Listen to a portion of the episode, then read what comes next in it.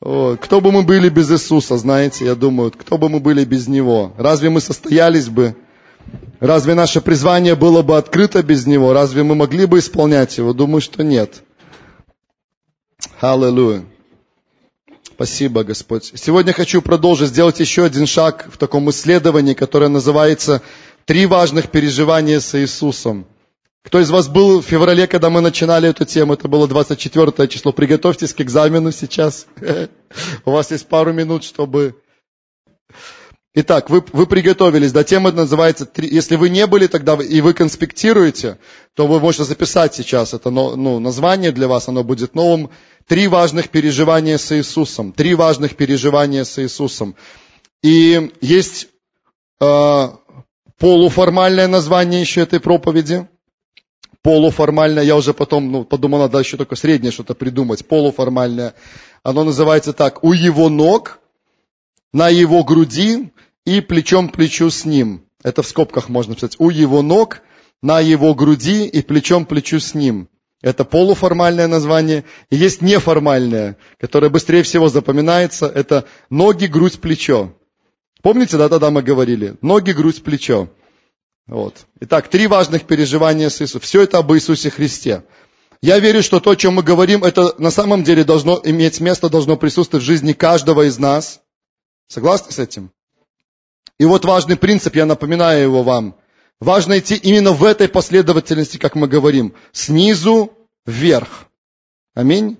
Снизу вверх. У ног Иисуса, на его груди. И потом плечом к плечу с ним. По мере того, как мы делаем следующие шаги, думаю, картина становится все более и более ясной, хотя уже многие из вас поняли, о чем идет речь. Да, надеюсь. Да? Покивайте, да, скажите, я понял. Хорошо. Спасибо. Я буду напоминать некоторые вещи, которые мы говорили тогда. Это будет такое краткое напоминание. Но те из вас, кто первый раз, вы будете видеть, о чем мы разговаривали, будете видеть широкую картину. Итак, мы говорили о первом важном переживании, это у его ног. И мы с вами открывали Евангелие от Луки, 7 главу, и читали с 36 стиха и ниже, до конца главы. Евангелие от Луки, 7 глава, с 36 стиха и ниже. Мы не будем эту историю сейчас читать, просто я хочу напомнить, что речь в этом отрывке идет о... Ком? Женщине, спасибо, Олег, давайте будем потихонечку вспоминать. Женщине, которая пришла в то место, где находился... Правильный ответ Иисус, не сомневайтесь. Где находился Иисус. Помните, в доме Симона фарисея, да? И вспоминайте, что этот фарисей, когда пригласил Иисуса к себе, он пришел в его дом, и фарисей даже элементарных самых знаков гостеприимства не оказал Иисусу. А эта женщина, о которой написано, что она была большая кто? Грешница. Блудница, там нету слова, между прочим, да, в этом отрывке. Некоторые исследователи, интересно, они даже предполагают, что это была богатая женщина из того места. Я удивился, потому что обычно, на самом деле, все как бы априори уже считают, что это была, блудница, да? Или как блудница, как правильно, вы знаете. Знаю другое слово современное, там ударение точно, но неважно. В одном из исследований я прочитал, когда готовился тогда, что некоторые все-таки предполагают, что даже это была, возможно, была богатая женщина. Я не знаю, откуда они это взяли, но не так важно. Возможно, да. Но она пришла туда, где находился, правильный ответ, Иисус, аминь. И она плакала у его ног, и она оттирала его ноги своими волосами, помните. Это место, и это образ очень хороший, который показывает нам эту, как можно склониться у ног Иисуса. Потом мы делали параллели, мы говорили уже о каждом из нас, что у нас в жизни тоже должно быть такое время, когда мы склоняемся у ног Иисуса. И, конечно, нам не обязательно делать то же самое, да, и мы не можем это сделать буквально. Я точно не могу это буквально сделать, Таня уже улыбается. И тем более физически Иисуса здесь нет, он одесную Отца сейчас, аллилуйя. Но это прообраз для нас, когда мы останавливаемся у ног Иисуса, аминь. И ключевые слова здесь для нас – это смирение, это сокрушение, это сдача, это покаяние, это исповедание, это... еще фразами скажу, открыть свое сердце и излить то, что есть в нашем сердце. Это благодарность Господу, аминь. Помните это, да? И я буквально вот еще так напомню некоторые моменты, что происходит у ног Иисуса относительно нас. Первое, я считаю, это самое главное, почему нам нужно склоняться к ногам Иисуса. Сейчас я еще одну ремарочку сделаю. Это обычно, то, о чем я говорю, происходит в наших тайных комнатах чаще всего. Обычно. Но, знаете, даже когда мы собираемся вместе, это тоже определенное состояние нашего сердца. Я знаю, что я часто с таким сердцем прихожу, даже в большие собрания, что бывают разные ситуации в жизни. И очень часто я начинаю с того, что я в сердце своем, может, я физически просто остаюсь стоять, как я стою, но в сердце своем я сокрушаюсь перед Ним. А в своей тайной комнате, когда я один на один с Господом, для меня это нормальная практика, когда я ложусь на свое лицо или становлюсь на свои колени, и я просто изливаю свое сердце перед Ним. Я думаю, что у вас это тоже происходит в жизни. И, конечно, если Господь Духом Святым побуждает вас делать это в больших собраниях, вы тоже можете это делать. Я не думаю, что кто-то будет осуждать вас. Если вы чувствуете, стать на колени, становитесь. Если хотите лечь на свое лицо, можете это тоже сделать. Но в основном мы говорим о состоянии нашего сердца. Аминь. Вот. И самое первое, самое важное, для чего мы это делаем, это мы вспоминаем то, что Бог сделал для нас в Иисусе Христе. Вспоминаем, какой долг нам прощен по благодати и какая цена заплачена за каждого из нас. Аминь. Я уверен просто, когда мы об этом начинаем серьезно думать, наша первая реакция – это просто склониться к Его ногам и сказать Ему: «Господь, спасибо Тебе». Спасибо Тебе. Когда мы перечитываем эти отрывки, помните, я напоминал, Евангелие от Матфея, 26, 27 главы, Исаия, 53 глава, другие какие-то отрывки, мессианские псалмы. Знаете, это наша естественная реакция, просто склониться к Его ногам и еще раз поблагодарить Его за то, что Он сделал для нас. И большое искушение для нас, кто уже давно во Христе, большое искушение, знаете, мы начинаем забывать про цену, которая заплачена за нас. Мы начинаем забывать. Мы так много знаем, мы такие умные стали. И это хорошо. Это хорошо, что мы стали зрелыми, мы стали умными. Но нам никогда не нужно забыть то самое первое откровение, одно из первых, которое мы получили, когда уверовали. Это то, кем мы были до того, как уверовали. И что Господь взял и вытащил нас из этой ямы, и поставил нас на твердое место, и простил нас не по нашим заслугам, не по нашим делам. Как бы мы ни хотели, мы не можем этого заслужить. Мы и сейчас этого не можем заслужить. Знаете, еще одно искушение, когда мы давно, уже много во Христе, мы иногда, знаете, становимся как этот фарисей, который стоит такой гордый перед Богом. Даже внешне это может и не выглядит так, но внутри мы можем стоять такие и говорить: «Господи, спасибо Тебе, что я не как эти грешники там за стеной там, или еще где-то, знаете, это делаю». Послушай, Бог нас простил не потому, что мы что-то делали или не делали. Он нас простил по своей милости и благодати. И хорошо, что у нас есть много хороших дел, которые мы можем увидеть уже в прошлом. Это хорошо, что есть какие-то победы, заслуги, какие-то очень классные моменты, которые были, и еще будет больше их в нашей жизни. Аминь. Но мы прощены с вами по благодати, по милости, из-за Его любви. Это сегодня точно так же справедливо для нас, как и тогда. Аминь. И это хороший повод для нас склониться. И потом есть еще много других причин. Я, может быть, быстро назову. Мы исповедуем наши грехи, которые мы совершаем сейчас на уровне поступков, слов, мыслей, отношения нашего, мотивов нашего сердца. Помните, мы вспоминали, что процесс освящения продолжается в нашей жизни, и мы несовершенные люди по плоти, мы продолжаем ошибаться, и нам нужно, хотя мы праведны во Христе, но мы реально продолжаем ошибаться еще в жизни, правда или нет? Продолжаем, и нам нужно приходить. Это еще один повод склониться к ногам Иисуса и попросить у Него прощения. Аминь. Мы смиряем свои сердца перед Ним, воздаем Ему славу за все победы, за все лучшее, что произошло в нашей жизни. Мы изливаем перед Ним свои чувства, делимся радостью и горем. Знаете, это самое лучшее место, я вам скажу, самое лучшее в Божьем присутствии, где мы можем излить все, что находится в нашем сердце. Все, что находится в нашем сердце.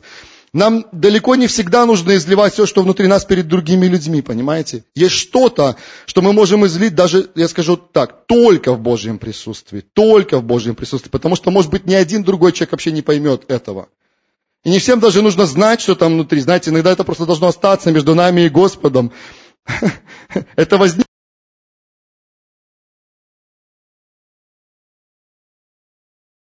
Другим. о многих каких-то негативных моментах, которые внутри них. Слушай, но если это возникло между тобой и Господом, и тому не были свидетели другие люди, возможно, это и достаточно будет в Божьем присутствии просто вылить, попросить у него прощения, попросить, чтобы исцеление пришло, и это произойдет. Аминь. Как один пастор рассказывал, помню, говорит, подходит ко мне одна сестра и говорит, пастор, не помню, как его зовут, говорит, пастор, хочу исповедаться перед вами. Он говорит, да. Он говорит, такая хорошая сестра, всегда вижу ее в церкви, улыбается, все. Говорит, пастор, я так ненавидела вас, говорит, раньше. И рассказала ему. Он говорит, ничего, ладно. Говорит, я уже попросила прощения у Господа, вот сейчас у вас прошу прощения. Он говорит, хорошо, ладно, я прощаю тебя, все, помолился, за нее ушла. А он стоит, говорит, смотрит на нее и думает, лучше бы она не подходила ко мне. Потому что сейчас, говорит, каждый раз, когда я смотрю на нее, хочешь, не хочешь, но я вспоминаю то, что она мне сказала.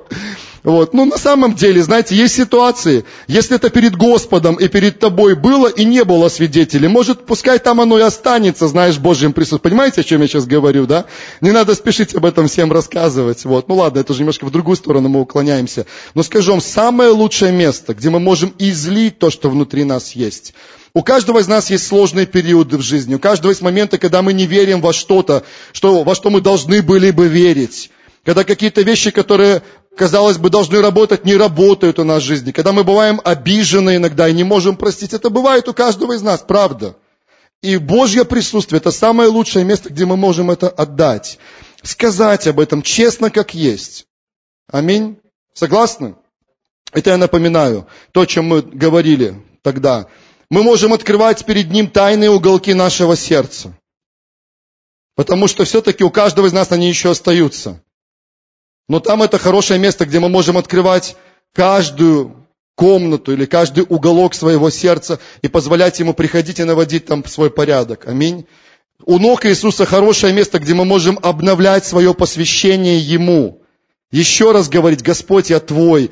Я сдаюсь, то слово «сдача», да, когда говорю «сдача», я это имею в виду, сдаться в Его руки. Господь, я Твой, я благодарю, что я принадлежу Тебе, я люблю Тебя, я поклоняюсь Тебе. Я хочу, чтобы Ты использовал меня для своей славы на этой земле. Я хочу, чтобы моя жизнь была полностью посвящена Тебе. Это хорошее место у ног Иисуса. Аминь.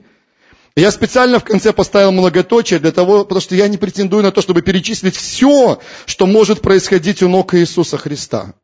Но нам это очень важно слышать, друзья, особенно нам, полноевангельским христианам, которые все время привыкли, знаете, прорываться, идти куда-то, побеждать, сражаться. Нам это особенно нужно, это время, которое мы проводим у ног Иисуса. Аминь. И тут есть две крайности. Первая крайность – это гордость, когда мы начинаем думать, а зачем мне это надо? Зачем я должен склоняться у ног Иисуса?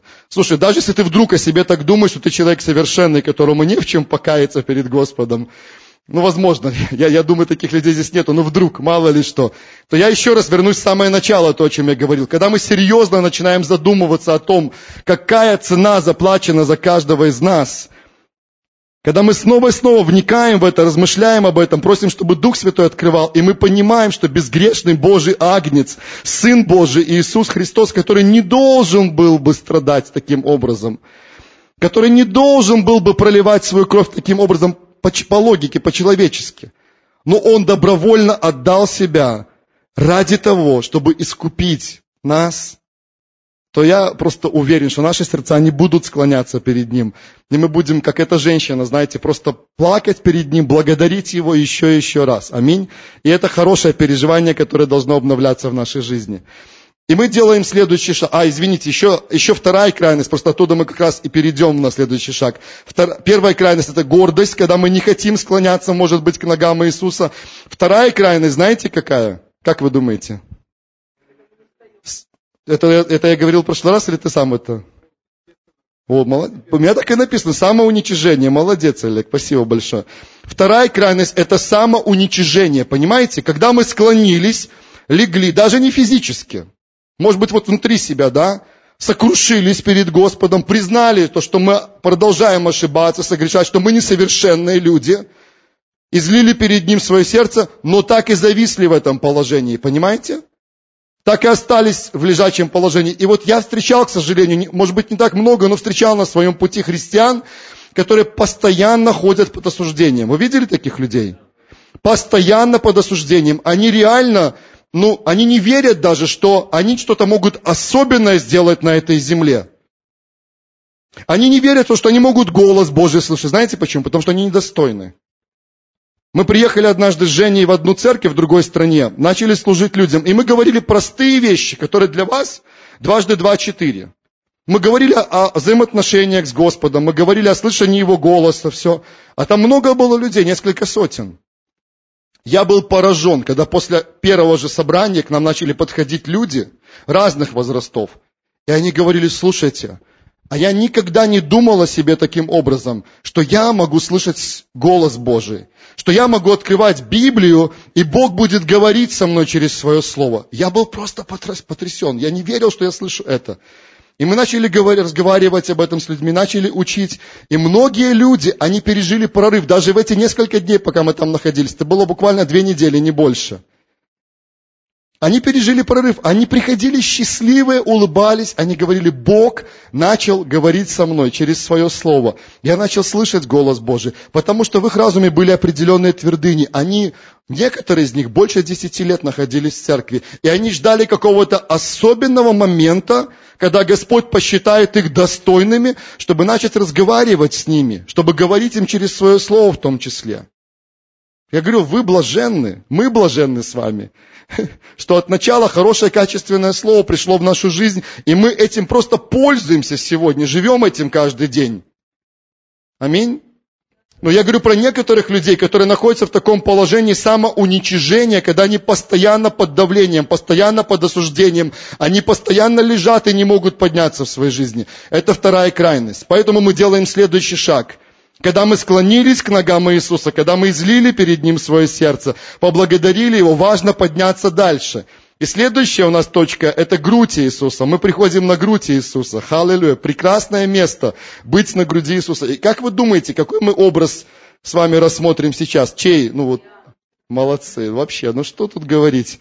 Пускай микрофон просто по рядам, задавай вопросы, все будет, все составим, всю проповедь как надо. Молодцы. Олег вообще как будто заглянул туда, в конспект, и прямо прочитал. Можно же было 10 слов синонимов подобрать, а он именно это слово взял, понимаете, удивительно. Слава Богу, и Олегу спасибо.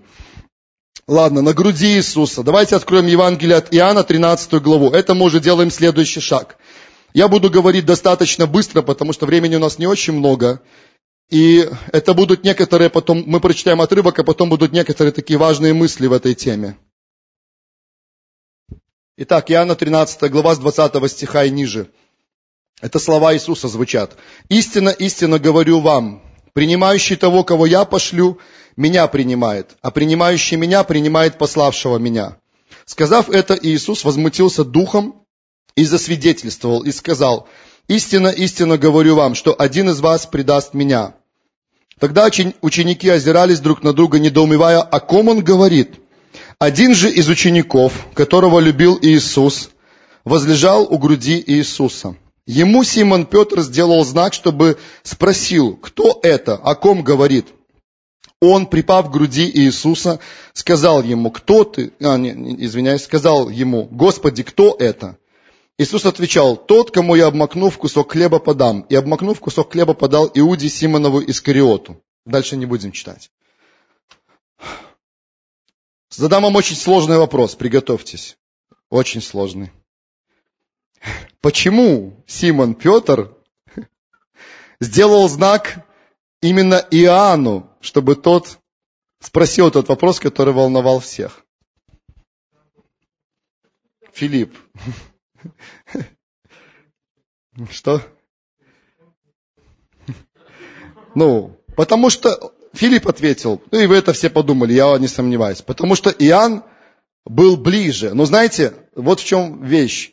Не то, что он именно в этот только момент оказался ближе, просто несколько раз мы это встречаем в Евангелиях, да, и мы видим, что, вот это интересно, кстати, я думаю, это самый скромный ученик Иисуса Христа, это Иоанн, который именно в своем Евангелии написал, что он был любимым учеником у Господа Иисуса, и что он возлежал у него на груди. Но я думаю, это факт, конечно, это было на самом деле.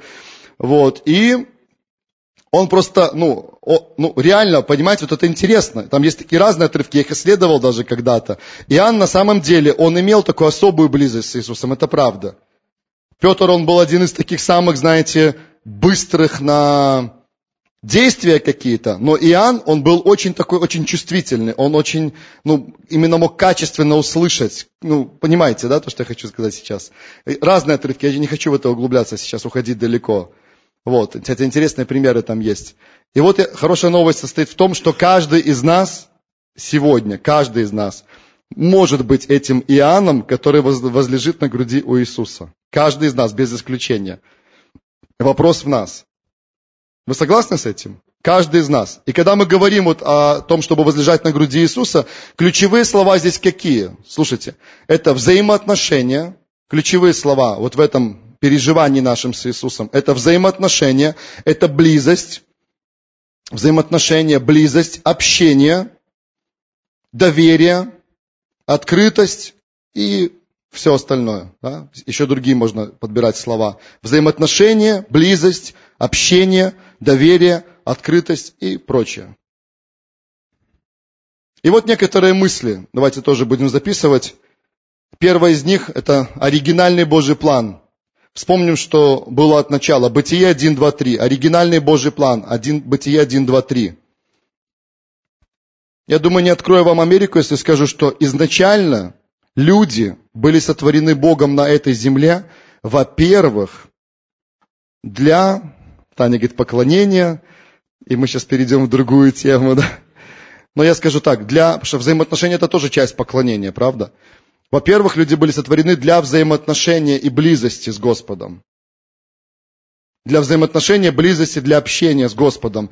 И уже во-вторых, для того, чтобы исполнить то дело, которое Бог поручил им на этой земле. Два важнейших принципа, для чего люди были сотворены. Первое, для взаимоотношений и поклонения, я включаю сюда, вот в эту тоже сферу. И второе, для того, чтобы исполнить то дело, которое Бог хотел им поручить на этой земле. Аминь.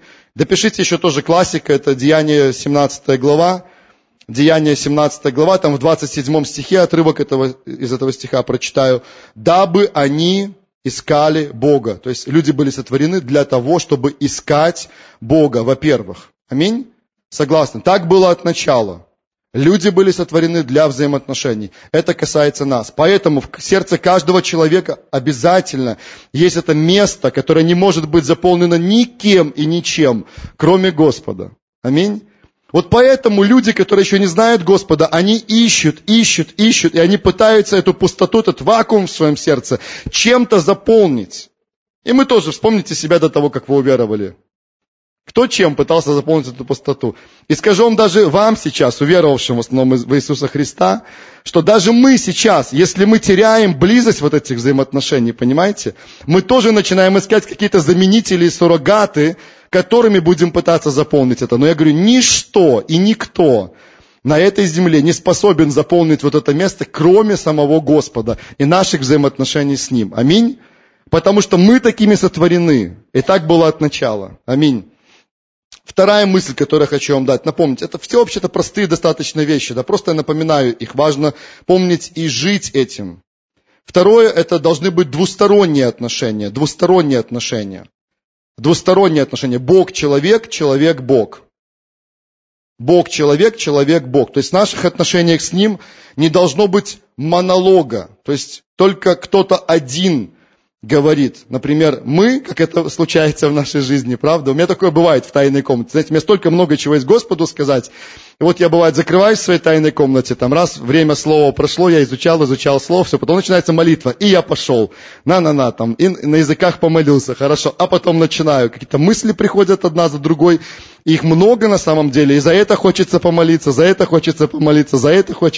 я молился, все промаливал, знаете, такой ходатай, это правильно, это хорошо ходатайствовать, но раз, и как бы все время уже закончилось, и нужно там уже двигаться дальше, что-то делать. Я думаю, Господь, неплохое время, наверное, было. Но такое чувство, что я вот как Келани показывал. Помните, на мобильном телефоне набрал телефон, проговорил туда, в конце сказал аминь, нажал на красную кнопку, спасибо, Господь, развернулся и вышел. Но я вам напоминаю и себе напоминаю, что наши взаимоотношения с Господом, они всегда должны быть двусторонними. Бог говорит, мы слушаем, мы говорим, Бог слушает. Бывает по-разному, конечно. Мы читали с вами Исход, помните, 25, 6, 7 главы, когда Господь как заговорил для Моисея про скинию. И вот 3 главы мы читаем все вот в одни ворота, знаете, монолог такой Бога.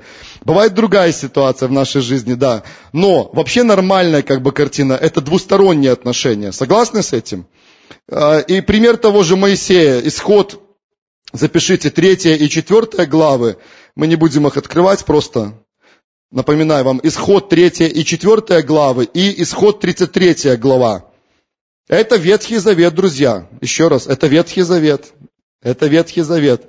Но прочитайте, как удивительно Бог общался с Моисеем вообще. Вот в этих главах. Там и другие еще есть, тоже интересно. Но вот эти, они такие особенные. 3 и 4 это когда Господь пытался призвать Моисея. Он таки призвал его в конце, но знаете, Бог заговорил с Моисеем, дал ему какие-то слова, дал ему слово определенное, и дальше начались такие отмазки Моисея, помните? У меня есть даже такая проповедь, называется «5 отмазок Моисея». Вот, и Бог ему говорит, что он призывает его, а Моисей начинает приводить аргументы, почему он не может пойти и сделать то, что Бог ему говорит. И Бог ему следующий аргумент. Моисей ему отвечает. Потом Бог еще один аргумент. Моисей отвечает. Когда у Моисея не осталось аргументов, что он сказал в конце? Да, спасибо, Саш. Пошли кого-нибудь другого, Господь. Помните? Но Бог все равно, вы знаете, последнее слово за ним всегда остается. И Моисей таки послушался.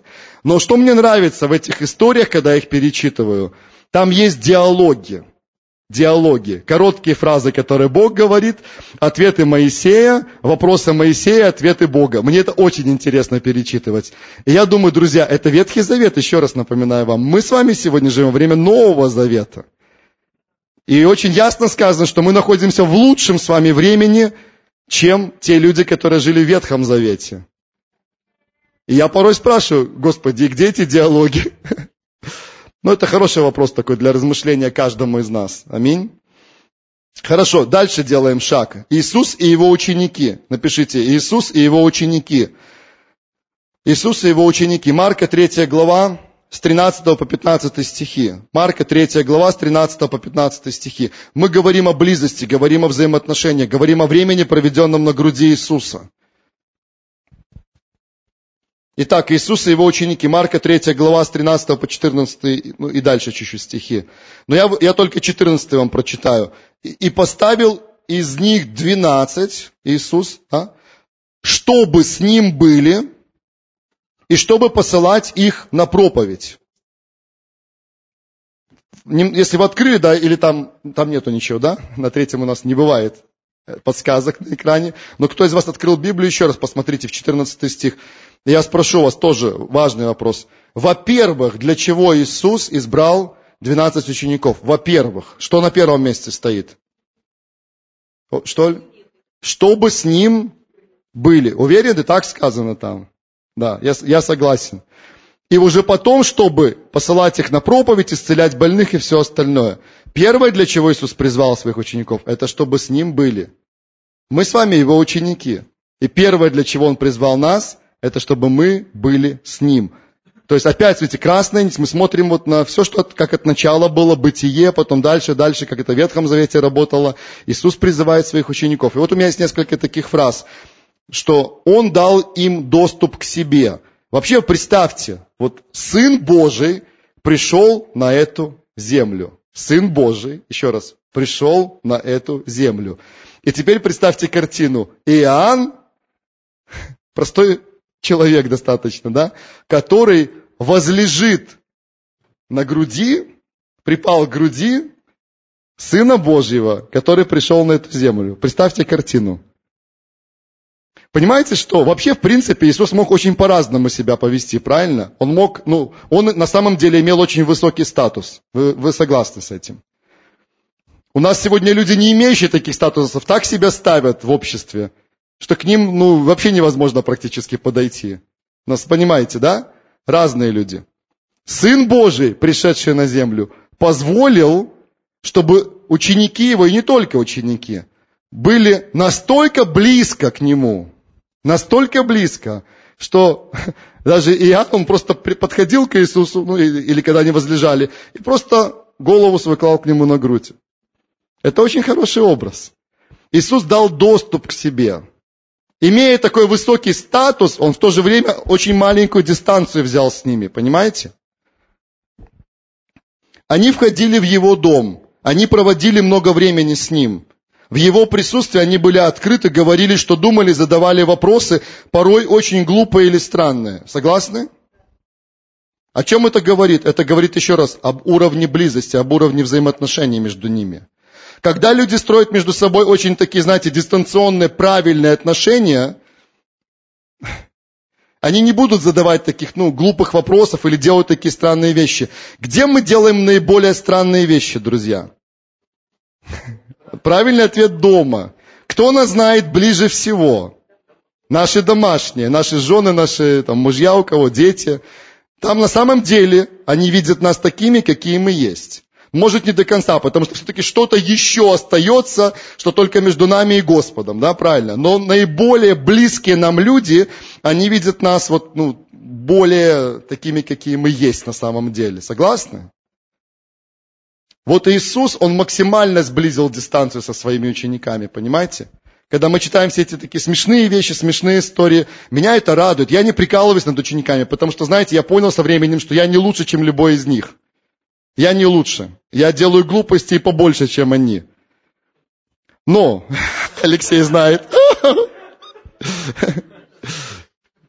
Но дистанция была очень маленькая между ними. Аминь. И это хорошая новость для нас. Когда вы читаете об этом, думайте так о себе и радуйтесь. Дальше следующая мысль, которую хочу сказать. Во время Нового Завета Дух Святой сейчас находится в том числе и в нас с вами. Не вся полнота, конечно, Духа Святого, да, чтобы мы тоже сильно не гордились. Но мы имеем в себе от Духа Божьего. Аминь. Внутри нас. И Бог, представьте, насколько Он максимально сблизил дистанцию с нами. Он внутрь нас поселился Духом Святым. Аллилуйя. Апостол Павел говорит, разве вы не знаете, что вы храм Духа Святого, и вы не свои? Куда уже ближе? Смотрите, вообще удивительный Господь, насколько Он делает эти шаги навстречу к нам. Насколько близко. Аллилуйя.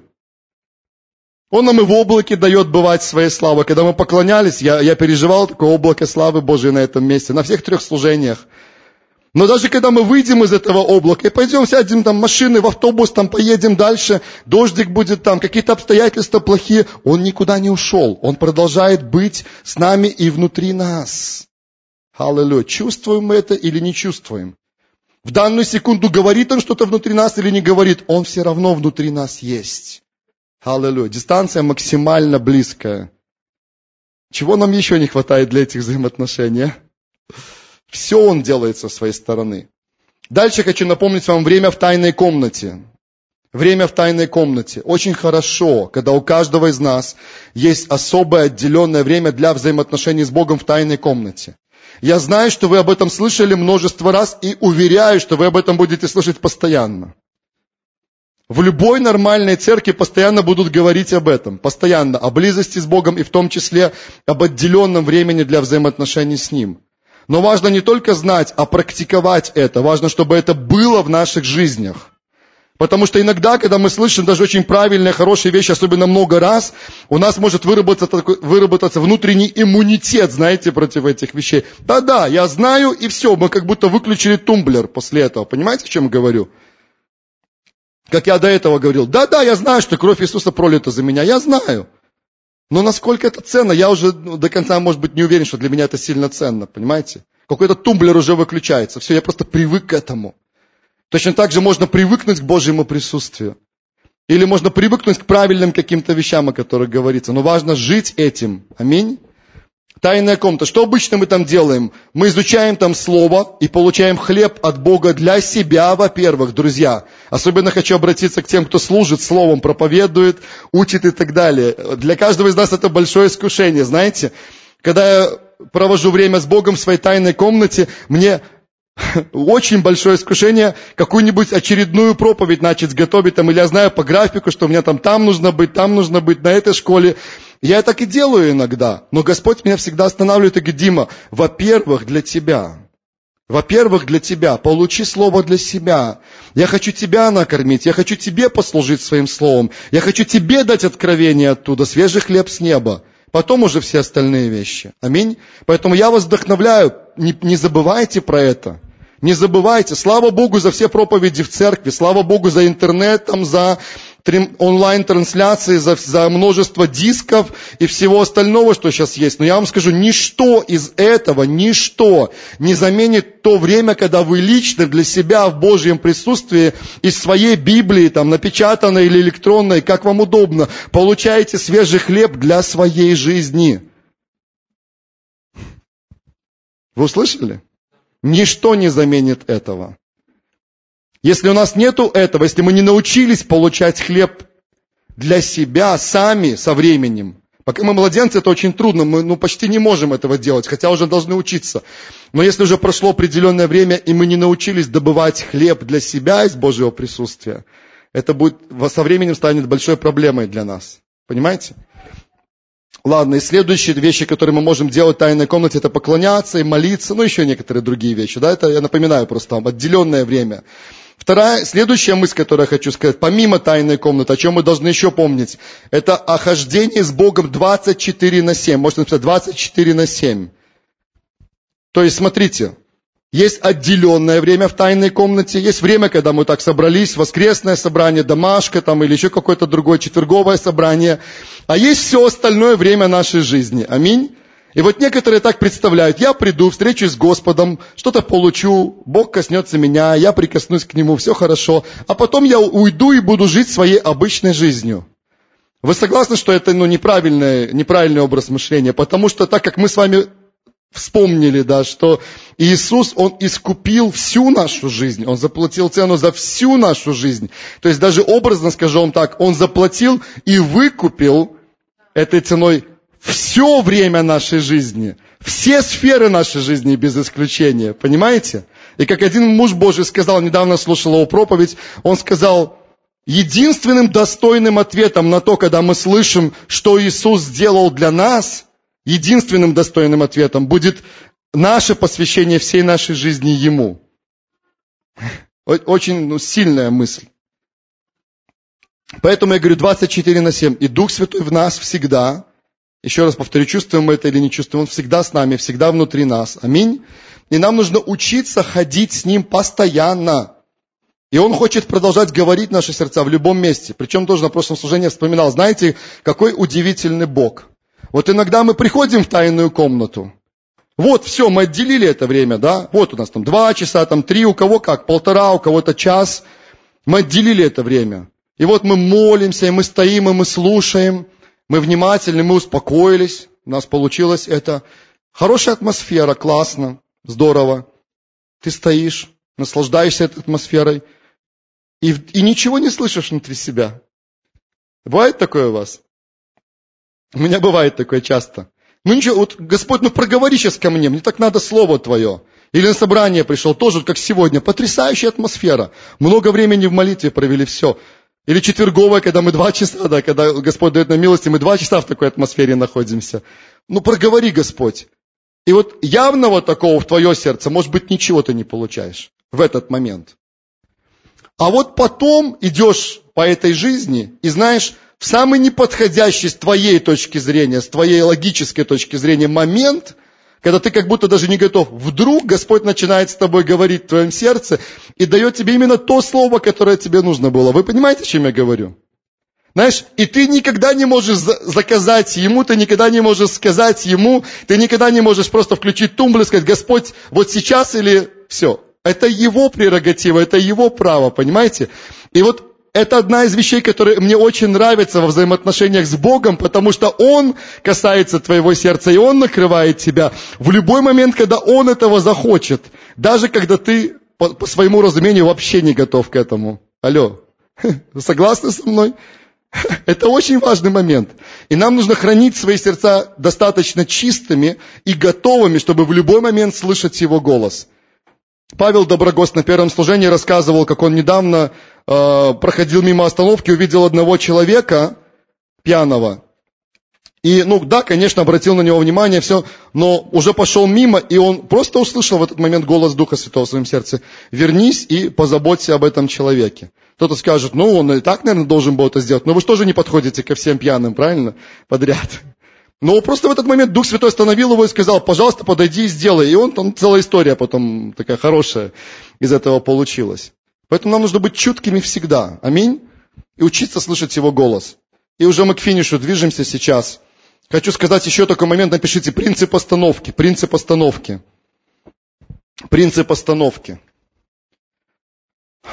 Мы говорили о тайной комнате, да? Мы говорили 24/7, а я сейчас хочу еще один маленький пунктик добавить.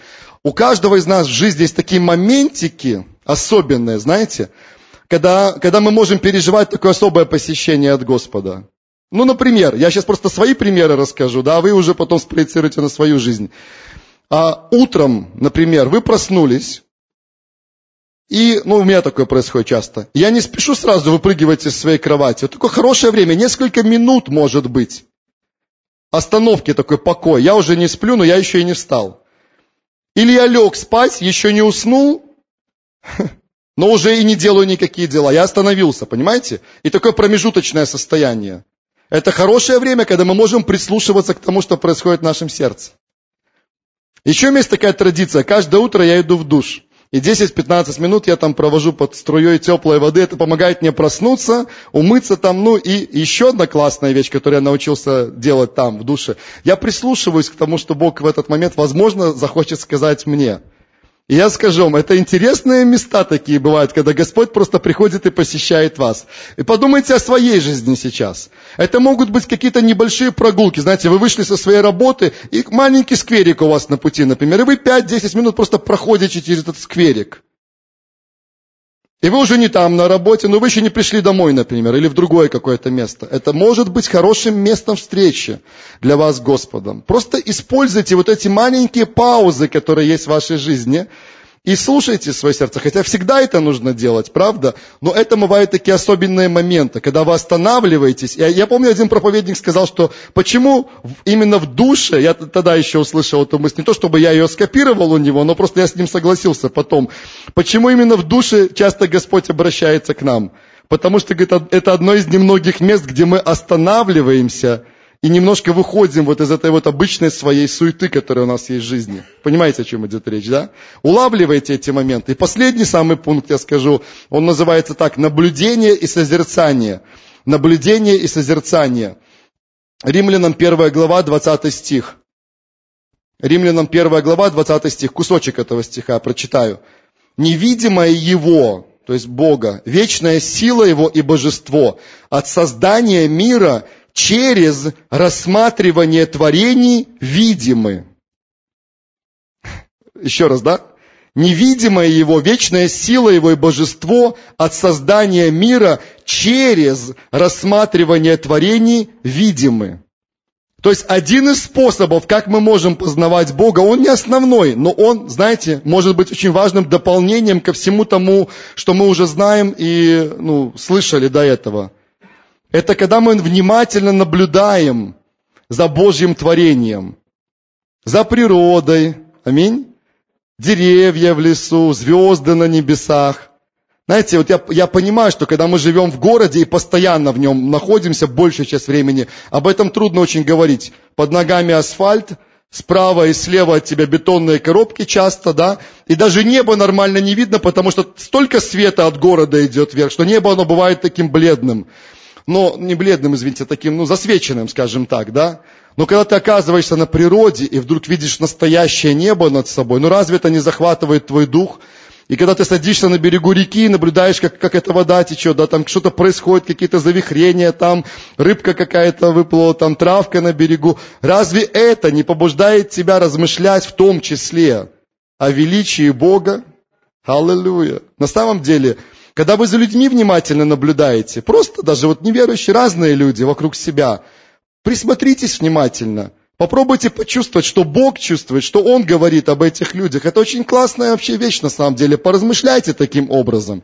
Понятно, что мы не всегда будем это делать, но улавливайте эти моменты и пользуйтесь. Это еще одна возможность для нас познавать Бога через то творение, которое вокруг нас есть. Аминь. Ну и я опять ставлю многоточие в конце и вдохновляю вас дописать, дополнить, какие еще могут быть такие важные моменты или пункты, или способы, как мы можем пребывать на груди Иисуса, как мы можем быть с Ним, как мы можем слышать Его. Аминь. Давайте мы склоним наши головы сейчас. Отец, спасибо Тебе. Я благодарю Тебя от всего сердца за то, что мы смогли сделать еще один шаг, Господь, в нашем исследовании и вспомнить такие очень простые, но такие важные, основополагающие вещи для каждого из нас, Господь. И во имя Иисуса, Господь, я благословляю каждого моего брата, каждую мою сестру. Твоим именем, Господь, я благословляю, чтобы у каждого из нас в жизни были эти особенные моменты, были эти особенные встречи. Во-первых, чтобы для нас это не было проблемой останавливаться перед Тобой, смирять свои сердца перед Тобой, сокрушаться у ног Твоих. Чтобы мы не забыли, Господь, откуда мы взяты, откуда мы вырваны Тобой, какая цена была заплачена за каждого из нас. Чтобы мы останавливались у ног Твоих, Господь, и благодарили Тебя за то, что Ты сделал для нас в прошлом, то, что Ты делаешь сейчас, Господь. Чтобы мы исповедовали перед Тобой наши грехи, ошибки, проступки, которые мы совершаем сейчас. Чтобы мы изливали сердца свои перед Тобой, Господь, чтобы мы открывали тайные уголки своего сердца перед Тобой. Но чтобы мы не оставались потом там, но поднимались выше, и на груди Твоей находясь, Господь, слышали, как бьется сердце Твое. Аллилуйя! Во имя Иисуса я молю Тебя, чтобы у нас были глубокие и постоянно прогрессирующие отношения с Тобой, чтобы мы продолжали познавать Тебя, чтобы ни в какой момент своей жизни мы не посчитали себя достигшими, но продолжали жаждать Тебя, стремиться к Тебе, искать Тебя, чтобы у нас было и отделенное время, когда мы остаемся наедине с Тобой, и мы изучаем Слово Твое, мы продолжаем углубляться в него, получаем новые откровения от Тебя, Господь, для своей жизни, получаем этот свежий хлеб для себя. Аллилуйя. И для других людей тоже, Господь. Время молитвы и поклонения. И также, чтобы 24/7, Господь, в нашей жизни продолжались отношения с Тобой, Господь. Во имя Иисуса я прошу Тебя, чтобы мы использовали эти остановки, которые есть в нашей жизни. Иногда создавали эти остановки, просто выезжали за пределы нашей реальности, Господь, и останавливались для того, чтобы созерцать Тебя, Господь, строить отношения с Тобой, размышлять о нашей жизни. Аллилуйя. И также молю Тебя, чтобы наши глаза были открыты, когда мы видим людей вокруг себя, Твое творение, Господь, живую, неживую природу, Господь, чтобы мы также, наблюдая за всем этим, могли возвеличивать и прославлять Тебя и еще больше приближаться к Тебе, Господь. Аллилуйя, спасибо Тебе. Мы прославляем Тебя и превозносим Тебя от всего сердца, Господь. Аллилуйя, спасибо Тебе. Аминь.